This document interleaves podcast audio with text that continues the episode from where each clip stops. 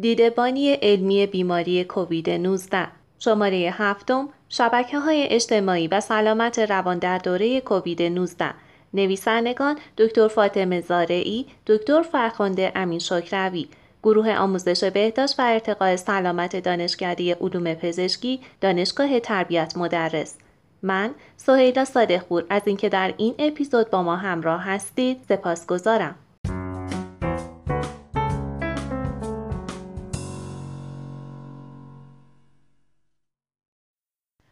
از مدتها قبل رسانه های جمعی به عنوان نیروهای قدرتمند در چگونگی درک جهان پیرامون شناخته شدند. این شناخت که به دنبال تحولات تکنولوژیکی از جمله در رادیو تلویزیون اینترنت و موبایل سرعت گرفته با حجم فزاینده از تحقیقات همراهه. با شیوع ویروس کرونا میلیون ها نفر در تلاش برای کسب آگاهی از آخرین تحولات به رسانه های اجتماعی روی آوردند. توییتر از افزایش حدود 12 میلیون کاربر روزانه در سه ماهه اول سال 2020 نسبت به سه ماهه آخر 2019 و همچنین فیسبوک از افزایش بی سابقه فعالیت کاربران خبر داده. نقش دوگانه شبکه های اجتماعی در آگاهسازی همگانی درباره کووید 19 در کنار نقش مفید شبکه های اجتماعی در اطلاع رسانی ترویج کمپین ها ترویج فاصله گذاری اجتماعی و تقویه سفرهای غیر ضروری این رسانه ها موجی از اطلاعات درباره بیماری کرونا با هدف کسب محبوبیت در بین کاربران تولید می کنند به طوری که مدیر کل سازمان بهداشت جهانی به اقدامات فوری با هدف جلوگیری از نشر اطلاعات غلط تاکید کرده. در یک ویدیو پربازدید ادعا شده که هوای گرم سشوار می‌تونه کووید 19 را از بین ببره. یک پست توییتر از تزریق ویتامین C به جریان خون برای معالجه بیماری ویروسی خبر میده. این ادعاها گاه خطرناک و نگران کنند است و مردم هم ناخواسته اونها را در محافل گسترش میدن. به گفته آزمایشگاه تحلیلی رسانه های اجتماعی آنچه در بستر این شبکه درباره کووید 19 در حال نشر و یا بازنشر اغلب به طور ناخواسته اطلاعات غلط به قصد نشون دادن تایید استدلال جلب توجه و سرگرمی می باشه کاربران بیش از آنکه به اعتبار پیام توجه داشته باشند تحت تاثیر مقاصد یاد شده قرار می گیرند صرف نظر صحت پیام های منتشر شده درک پیامدهای پدیده بمباران اطلاعات کووید 19 و تاثیر اون بر سلامت روان موضوع قابل تعملیه. تحلیل روانشناختی رفتار از تاثیر های دریافت شده در بستر فضای مجازی بر سلامت روان با اعلام وضعیت اضطراری بهداشت عمومی نسبت به این بیماری اتخاذ تدابیر گسترده و متنوع برای جلوگیری از بروز بیماری و محدود کردن شیوع آن سبک زندگی و های روزمره میلیون ها نفر به طرز چشمگیری تغییر کرده هر گونه تغییر و تطابق با شرایط جدید می‌تونه با استرس و فشار روانی همراه باشه. در همین راستا سازمان بهداشت جهانی دستورالعملهایی برای مدیریت این مشکل از نظر پزشکی و روانشناختی صادر کرده. از این رو به نظر می‌رسه تبیین روانشناختی تاثیر حجوم پیام ها و اطلاعات درباره بیماری کرونا بر سلامت روان افراد دریافت کننده پیام ها با تکیه بر تئوری اعتقاد بهداشتی یکی از جامع ترین تئوری های تغییر رفتار فردی در اتخاذ رفتار بهداشتی میسره بر اساس این تئوری اتخاذ رفتارهای پیشگیرانه مانند ماندن در خانه رعایت بهداشت فردی استفاده از ماسک و محلول ضد عفونی کننده و پرهیز از سفرهای غیر ضروری با تقویت برخی باورها محتمله. دریافت اطلاعات زیاد و حراسآور درباره کرونا با تقویت باور تهدید ابتلا به کرونا. اگرچه ممکنه سبب افزایش رعایت بهداشت بشه اما موجب ایجاد احساس ترس استرس. استراب و در پی آن بروز واکنش دفاعی روان میشه. برخی از رایش های مکانیزم های دفاعی روان ناشی از تهدید درک شده عبارتند است یک واکنش دفاعی انکار. این واکنش اغلب در افرادی که واقعیت وجود ویروس رو انکار و کتمان می‌کنن بیشتر دیده میشه. این افراد معمولا در انجام توصیه های بهداشتی بیشتر این کوتاهی رو دارن. دو واکنش دفاعی دلیل تراشی.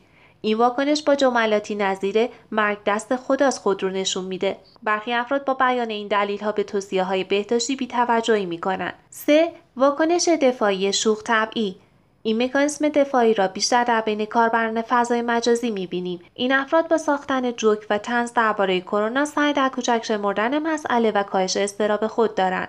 چهار واکنش دفاعی متقابل یا متضاد. در این نوع واکنش افراد نه تنها توصیه های بهداشتی را رعایت نمی کنند بلکه برعکس سعی می کنند با انجام رفتارهای پرخطر مانند روبوسی کردن واکنش متضادی نشون بدن. 5. واکنش درون فکنی در این واکنش عدهای با درون فکنی کردن علائم بیماری ناشی از ویروس کرونا سعی در بیمار جلوه دادن خود دارند. مثلا به محض کوچکترین سرفه خود را ناقل ویروس کرونا می‌دانند. 6. مکانیزم دفاعی کوچک انگاری گروهی با کوچک جلوه دادن شرایط به وجود آمده از استراب خود میکاهند. 7. مکانیزم جابجایی این افراد به منظور کاهش استراب خود به دلیل عدم توان مقابله با حجمه پیام ها و اخبار مربوط به کرونا از گروه ها و شبکه های اجتماعی خارج می شوند. 8. واکنش دفاعی والایش این عالی ترین نوع واکنشه. فرد به واسطه استراب پیش اومده رفتاری درست و جامعه پسند از خود نشون میده. مثلا در مدت قرنطینه با بکارگیری خلاقیت یک اثر هنری از خود به یادگار می‌گذاره و یا به کتابخونی روی میاره. مدیریت دریافت پیام های درباره کووید 19 اکنون این موضوع قابل تر هست. چگونه می توان پیام های صحیح پیرامون کووید 19 را دریافت کرد؟ پنج راهکار بیان شده در ادامه می تواند شما را تا حد زیادی در تشخیص اخبار صحیح از اخبار جعلی کمک کند. راهکار اول توجه به اعتبار منبع ارسال پیام. همواره منبع ارسال کننده پیام را مورد توجه قرار بدید. در طی شیوع این بیماری پیام های زیادی به متخصصان تایوانی پزشکان ژاپنی یا دانشگاه استنفورد ارجا داده شده. بر روی لینک های ذکر شده در ذیل محتوای ارائه شده کلیک نمایید. در اکثر شایعات لینک ها ساختگی هستند. بنابراین با یک کلیک ساده به بدون منبع بودن متن پی می‌برید و علاوه برخی حساب های جدی از واقعیت تقلید می کنند به عنوان مثال حساب کاربری غیر رسمی توییتر BBC News Tonight که به نظر می رسد مانند حساب رسمی BBC News است داستانی دروغین درباره تست مثبت کرونا ویروس یک بازیگر معروف انگلیسی به اسم دانیل رادکلیف را به اشتراک گذاشته. راهکار دوم راستی آزمایی منبع پیام. اگر در داخل پیام به مصاحبه یک فرد با یک رسانه اشاره شده بود حتما با یک جستجو منبعی که ذکر شده را بررسی کنید. خواهید دید اصلا چنین متنی در منبعی که گفته شده بود وجود ندارد. راهکار سوم توجه به جعل پیام. پیام هایی که کلید واجه هایی ماننده منبع آگاه منبع مطلع یک مقام مسئول جمعی از استادان گروهی از پژوهشگران را دارند باور نکنید.